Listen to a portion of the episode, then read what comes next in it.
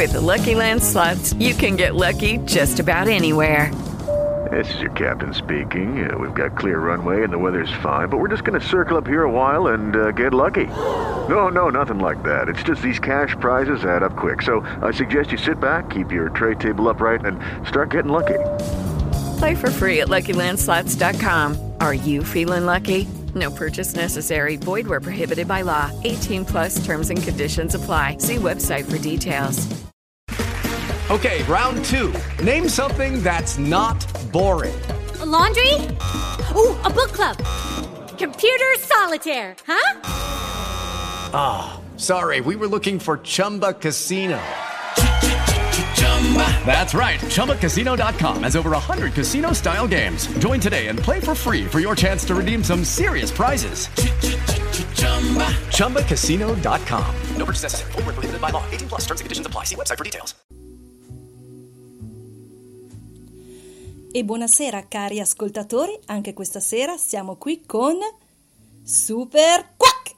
Una puntata straordinaria questa settimana la dedichiamo tutta a qualcosa che mai immagineremmo. Abbiamo con noi Pietro Guccione, ingegnere elettronico, docente al Politecnico di Bari in Signal Processing and Remote Sensing. Buonasera Pietro, vuoi spiegarci un po' questo nome altisonante? Ciao a tutti. Um che cos'è il signal processing? Esatto, Pratica... signal. Aspetta, vediamo la mia pronuncia perfettamente in inglese. Signal processing o processing? Processing. Ah, ok. Va bene, signal processing. Dici tutto. Allora, um, nell'ambito delle telecomunicazioni, i segnali elettrici, cioè le tensioni nei circuiti, o elettromagnetici, cioè le onde che viaggiano nell'atmosfera o nello spazio vuoto, le onde dei nostri telefonini, eh, devono essere trasmesse da qualche oggetto, ricevute e poi all'interno dei computer elaborati. Quando sono dentro i computer diventano delle funzioni matematiche, un po' come quelle che si studiano al liceo. Aspetta, aspetta, io... tutta questa cosa è talmente astratta. Allora, per eh, noi comuni mortali possiamo dire pratica che quando il nostro telefono non prende o prende, anzi quando noi ad esempio come ora stiamo usando il telefono, abbiamo una connessione perfetta, è perché qualcuno dietro si è messo a calcolare come far partire, arrivare, viaggiare e ricevere il segnale, giusto? Giustissimo, è esattamente okay. così. Okay. Qualcuno ha qualcuno ha eh, programmato i nostri telefoni per far arrivare queste onde elettromagnetiche che opportunamente decodificate la fanno diventare voce oppure dati se uno naviga su Facebook e così via. È impressionante, ecco. sembra una magia, cioè se tu pensi che noi non lo tocchiamo, non lo vediamo, non lo sentiamo, eppure c'è perché abbiamo gli effetti, no? Sentiamo la musica semplicemente alla radio, no? Anche questo è un tipo di onda elettromagnetica, correggimi se sbaglio. Assolutamente sì. Oppure oppure guardiamo la televisione che è sempre stata eh, insomma con un'antenna, oppure adesso con questa tecnologia che ci invade la nostra vita come i cellulari è sempre con noi. E io trovo che sia veramente una magia non so il futuro in mano non so come dire. Quelle cose che non tocchi eppure esistono cavolo sì, è così sostanzialmente, è una magia perché eh, fino a cent'anni fa, quando anche Marconi aveva intuito la trasmissione delle onde elettromagnetiche, non si pensava che si sarebbe potuto trasmettere una quantità di informazione così elevata attraverso delle onde elettromagnetiche, in mezzo a tutte le difficoltà che ci sono. Pensa soltanto alla difficoltà nel trasmettere una trasmissione di telefonia mobile, di cellulari, quando viaggi in auto in un ambiente complesso come una città dove ci sono ostacoli, palazzi alti, e, e, e mentre l'auto si muove, mentre diciamo, si muove magari il trasmettitore, cioè chi telefona, e il ricevitore, magari un'altra persona che sta dall'altra parte è, è, è complessa la cosa, sì. richiede una grande quantità di calcoli matematici. Ma infatti spiegaci un po', questi calcoli matematici, mh, mm, per noi che non usiamo soltanto, noi vediamo solo la punta dell'iceberg, no? i risultati vediamo, gli effetti sulla nostra vita, ma come funziona? Ecco, eh, bisogna, tenere, bisogna eh, trasformare la voce in bit, questa è la prima operazione una volta che trasformato la voce in bit, i bit vengono trasformati in forme d'onda, cioè eh, sostanzialmente in qualche cosa che modifica le onde elettromagnetiche che trasmetterai. In ricezione devi fare l'operazione contraria. Devi ritornare dalle onde elettromagnetiche ai bit, dai bit alla voce. Però i bit sono, uh-huh. allora, è un'unità di misura il bit, però il bit per il computer equivale o allo 0 o all'1, giusto? Sì, sì. Esatto. E, e, scusa, e come fai a dire che quell'uno equivale a un do minore? Non lo so, la mia voce sale e scende piuttosto che un fa diesis, non so come dire. Io penso alla voce, no? Però sì, è vero sì, che sì, eh, perché adesso stiamo cent- trasmettiamo, adesso noi trasmettiamo in pratica anche se è un podcast, lo consideriamo una trasmissione radiofonica. E, e, quindi mi chiedo come fa il computer a capire che la mia voce non è soltanto presente o assente, ma anche delle caratteristiche. Hai centrato il punto, è l'operazione di codifica binaria, si chiama così, codifica digitale binaria, adesso si parla del fatto che le trasmissioni sono tutte in numerico.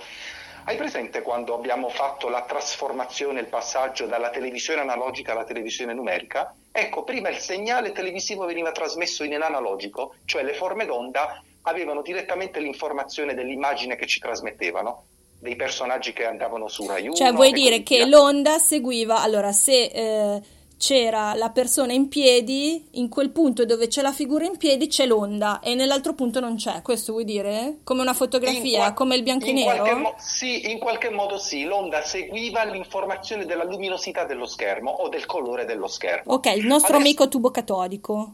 Perfetto, il nostro amico tubo catodico faceva esattamente questa operazione. Adesso invece viene trasformato tutto quanto in bit, però hai centrato un punto prima, è necessario codificare l'informazione. Tu hai fatto l'esempio della voce, ma facciamo un esempio ancora più semplice, quello delle note che hai fatto tu. Per codificare le sette note, facciamo l'esempio di sette note semplici, non, non mettiamo di mezzo anche i semitoni, tu hai bisogno di 3 bit, perché con 3 bit puoi fare tutte le combinazioni, pensaci, ogni bit può essere 0,1, significa che con 3 bit puoi fare 8 combinazioni, Z000, 001 e così via, fino ad 111, sono 8 combinazioni. In quelle 8 combinazioni puoi codificare Do, Re, Mi, eccetera, eccetera, anzi te ne avanza anche una. Quindi è, una, quindi è un'assegnazione arbitraria, è come il codice è barre è un'assegnazione arbitraria ma standardizzata e um, okay. internazionale, cioè è un accordo esatto. internazionale. Un okay. accordo internazionale concordato. Naturalmente l'informazione è stata concordata e standardizzata per tutti i segnali, cioè non soltanto specificatamente per il suono, in generale per la voce, in generale per il traffico dati e così via. Ma quindi c'è una specie di grande non so come dire, un grande dizionario de, del codice che se 011 è sempre Do, non so, sparo a caso. Uh, in qualche modo sì, ci sono gli standard internazionali, c'è lo standard internazionale delle telecomunicazioni che dice ad esempio come è fatta la codifica di un segnale televisivo, la cosiddetta MPEG-2, la codifica del segnale televisivo è standardizzata. Ok, io conoscevo solo l'MPEG 4, cioè MP4 sì. che sono i video quando io guardo un film. Sono, sono un pochino più comple- o, compressi. Scusami, o anche quello che fa il cellulare, spesso è un MP4 no? o un punto esatto, MOV. invece l'MPEG 2 è Ma stiamo divagando che poi devo spiegare cosa vuol dire la, la, compressione, ma lo spieghiamo un'altra volta, non vi preoccupate. Un'altra volta la compressione, sì, va bene. Ok, no, molto interessante, ma quindi... Mh, mm, io ho saputo, eh, quando ci siamo conosciuti, eh, mi hai detto anche che tu però non ti occupi soltanto di eh, questo processo, di processare, diciamo così, il segnale, come abbiamo visto in tutte le sue, sue fasi, ma soprattutto di vedere eh, gli effetti, o meglio, gli utilizzi, le applicazioni, ecco, quando si parla di eh, radar aerospaziali o comunque radar che hanno a che fare con il pianeta Terra intero. Quindi prima parlavamo di un cellulare, una, una persona sola, diciamo, con un satellite, in quel caso lì, no? più o meno stiamo parlando in generale del funzionamento eh, del cellulare Invece tu mi hai detto che fai delle cose così complesse che riguardano anche eh, una visione, diciamo, più da lontano del pianeta Terra e dei suoi segnali. Vuoi raccontarci un po' come funzionano i radar? Se ho capito bene, è corretto quello che ho capito? Sì, sì, corretto. Allora, che cos'è un radar? Un radar è un sistema, è stato inventato durante la seconda guerra mondiale gli inglesi e gli americani ci sono arrivati un po' prima dei tedeschi e anche grazie ai radar hanno vinto la guerra. Eh, perché il radar è un oggetto che permette attraverso le onde radio, infatti il radar sta per sempre inglese, Radio Detection and Ranging, cioè um, rivelamento e misurazione della distanza attraverso le onde radio. E okay. di fatto è esattamente quello che fa. Quindi un po'. Tra l'altro, mentre dicevamo radar, io ho avuto un flash. Allora, se qualcuno di voi, cari ascoltatori, è stato mai in Svizzera, in Svizzera ti dicono sempre stai attento ai radar. E quando la prima volta mi hai detto radar, io pensavo a quello, al rilevamento della velocità, ma invece tu ti stavi riferendo a quello dei sottomarini, quello di tutti i film quando senti pip, pip, pip, giusto? Che oh, rileva quel, la, figu- la presenza. Quello sonar quello è un ah, sonar. un sonar, mamma mia, Ma ragazzi, quante cose devo imparare? Sì, allora ti dico, un sonar ha anche un acronimo simile perché funziona esattamente nello stesso modo dei radar, ma utilizza le onde sonore. Perché siccome l'acqua è materiale più denso, le onde radio si eh, tenderebbero a eh, affievolirsi troppo facilmente, si utilizzano anche, ma per misure più limitate. Invece i sonar utilizzano onde sonore che viaggiano meglio e quel bip bip è perché normalmente il radar fa il giro attorno al sottomarino, non rileva ostacoli, se invece rileva un ostacolo, cioè un oggetto da rilevare, che ne so, un missile in arrivo, una nave sconosciuta, un nemico, ti dice bip bip bip più velocemente, ma di fatto fanno esattamente, stesso, fanno esattamente la stessa cosa. Ah, meno male, dai, allora mi sono salvata per un pelo, ok? Ma anche i radar svizzeri fanno esattamente la stessa cosa. Ah, ok. E invece quando Perché? parliamo di radar in applicazioni aerospaziali, che mi stavi accennando ecco, prima? Ecco, i radar eh, si è capito nel corso degli anni 60 e successivamente che se i radar facevi rilevare un, un oggetto o degli oggetti a distanza, eh, muovendolo lungo una certa direzione, era come se tu facessi una serie di fotografie successive a quegli oggetti. Facendo queste fotografie successive potevi comporre una specie di immagine radio del paesaggio che ti trovavi di fronte. Questa immagine radio del paesaggio che ti trovi di fronte può essere ricostruita, anche qui ci vogliono un sacco di calcoli matematici noiosi, ma può essere ricostruita di, fino ad ottenere una specie di immagine della di ciò che ottieni eh, sotto i tuoi, ciò che hai di fronte, allora si è pensato, dice, ma perché non li montiamo sopra dei satelliti? Perché le onde radio hanno questo grandissimo vantaggio, alle onde radio non interessa se in quel momento sulla Terra è notte, non interessa se ci sono delle nuvole, guarda, riescono sempre a guardare sotto, perché le onde radio, le microonde in particolare, le stesse dei telefonini, eh, riescono a guardare attraverso le nuvole e hanno il loro sistema attivo di trasmissione, cioè non gli interessa se giorno o notte quindi guardano H24 sempre sotto. Ho capito, ma senti, eh, spiegaci un attimo cosa serve guardare la Terra da, dallo spazio per un...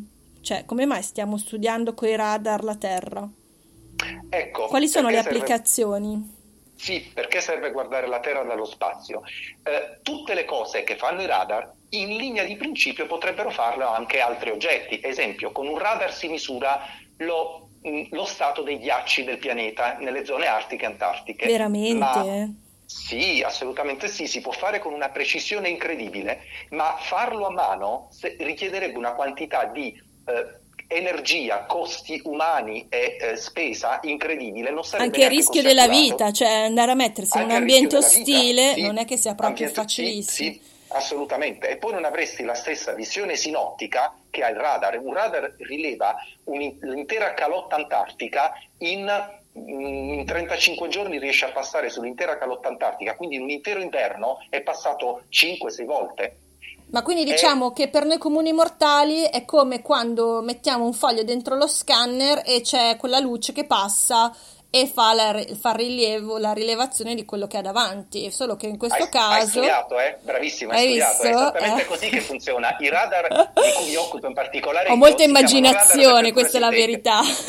sì, ma, ma, è esattamente quello che fanno. I radar ad apertura sintetica fanno così, si muovono mm. e mentre si muovono di traverso al loro movimento è come se avessero una specie di luce che osserva di traverso al loro movimento in realtà non una specie di luce, la loro radiazione elettromagnetica la trasmettono e poi la ricevono e costruiscono un'immagine in quel modo, ricostruiscono un'immagine del pianeta questa immagine può essere utilizzata per varie applicazioni. Una di queste applicazioni, prima ti ho citato i ghiacci, lo Sì. stato dei ghiacci, un'altra applicazione notevole è ad esempio i terremoti. Con un oggetto, ti, ti do, un ti do qualche numero per farti capire Vai. come funziona un radar di questo genere. Un oggetto che ha la potenza di un paio di forni a microonde, diciamo 1600 watt, messo ad una distanza tra Milano e Bari, riesce a guardare qualche cosa di più piccolo di un'automobile. Tanto per darti Veramente. un'idea. E col terremoto come funziona? Cosa rileva? Lo spostamento della Terra? Sì, tra prima e dopo. Se tu hai fatto un'immagine di quella zona prima e un'immagine dopo, siccome puoi sfruttare un fenomeno chiamato un fenomeno, un- una cosa molto nota anche ai fotografi chiamata stereometria, guardando un oggetto da due punti leggermente differenti, puoi stabilirne la profondità.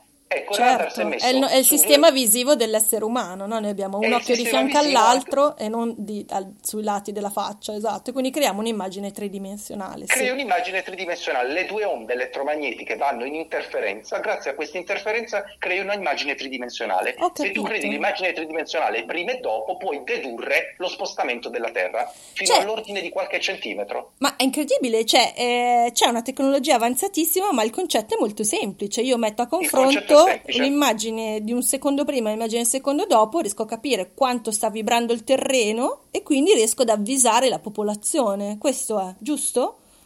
Eh, diciamo che eh, siccome le immagini sono prima e dopo, puoi farlo soltanto ad immagine completata, però sì, perché esistono applicazioni geologiche che ti dicono che se la Terra è tremata in un certo modo sarà molto probabile che torni a tremare, quindi in linea di principio potrei avvisare la popolazione per il dopo. Certo, Sì, bisogna integrarlo con le altre branche scientifiche che hanno le Sì, altre sì. competenze. Comunque è uno Eh. strumento incredibile, cioè ha Sì. un- un potere applicativo pazzesco, cioè che noi qua semplicemente usando il telefono non ci rendiamo conto del potere conoscitivo di scoperta che ci che, cioè è uno strumento Mamma mia, sono esterefatta. Ok, va bene. Ci sono tantissime altre applicazioni che ti lascerebbero anche a bocca aperta. Abbiamo parlato di centimetri prima, ma ci sono anche i millimetri, eh? Ah sì, radar, dimmene uno radar, sì. solo che de- lasci tutti a bocca aperta, qualcosa che nessuno si immagina. Qualcosa che nessuno si immagina, eh, grazie allo stesso principio in base al quale possiamo fare l'interferometria, cioè questa specie di applicazione stereometrica, è possibile fare passaggi successivi su alcune zone cittadine misurando lo spostamento millimetrico dei palazzi. Se tu fai nel tempo, spo- se, se misuri nel tempo lo spostamento millimetrico dei palazzi, gli ingegneri civili che fanno questo lavoro possono rendersi conto quando un palazzo, un ponte, un pilone autostradale è quasi sul punto di crollare, perché magari questi spostamenti accelerano verso la fine e si possono salvare edifici, case, eh, costruzioni, energia, denaro e soprattutto vite umane. Sono, sono esterefatta, mi hai fatto scoprire una cosa che mai avrei potuto immaginare. Scusate, mi è crollato lo studio di registrazione. Ehm, ti ringrazio tantissimo, eh, sono felice di aver scoperto tutte queste cose. Pietro, sei stato veramente gentile. E quindi per oggi dobbiamo chiudere perché abbiamo già superato il nostro tempo a disposizione. Però non vedo l'ora di eh, approfondire altre tematiche, eh, sempre su questi, eh, scusate, altri argomenti su questo, su questo, oddio, mi sono emozionata. Va bene, dai, grazie Pietro, sei stato gentilissimo, ti saluto, buona serata. Grazie a voi, buona serata. E ragazzi, vi ringrazio anche a voi per essere stati in ascolto, ci vediamo la prossima volta.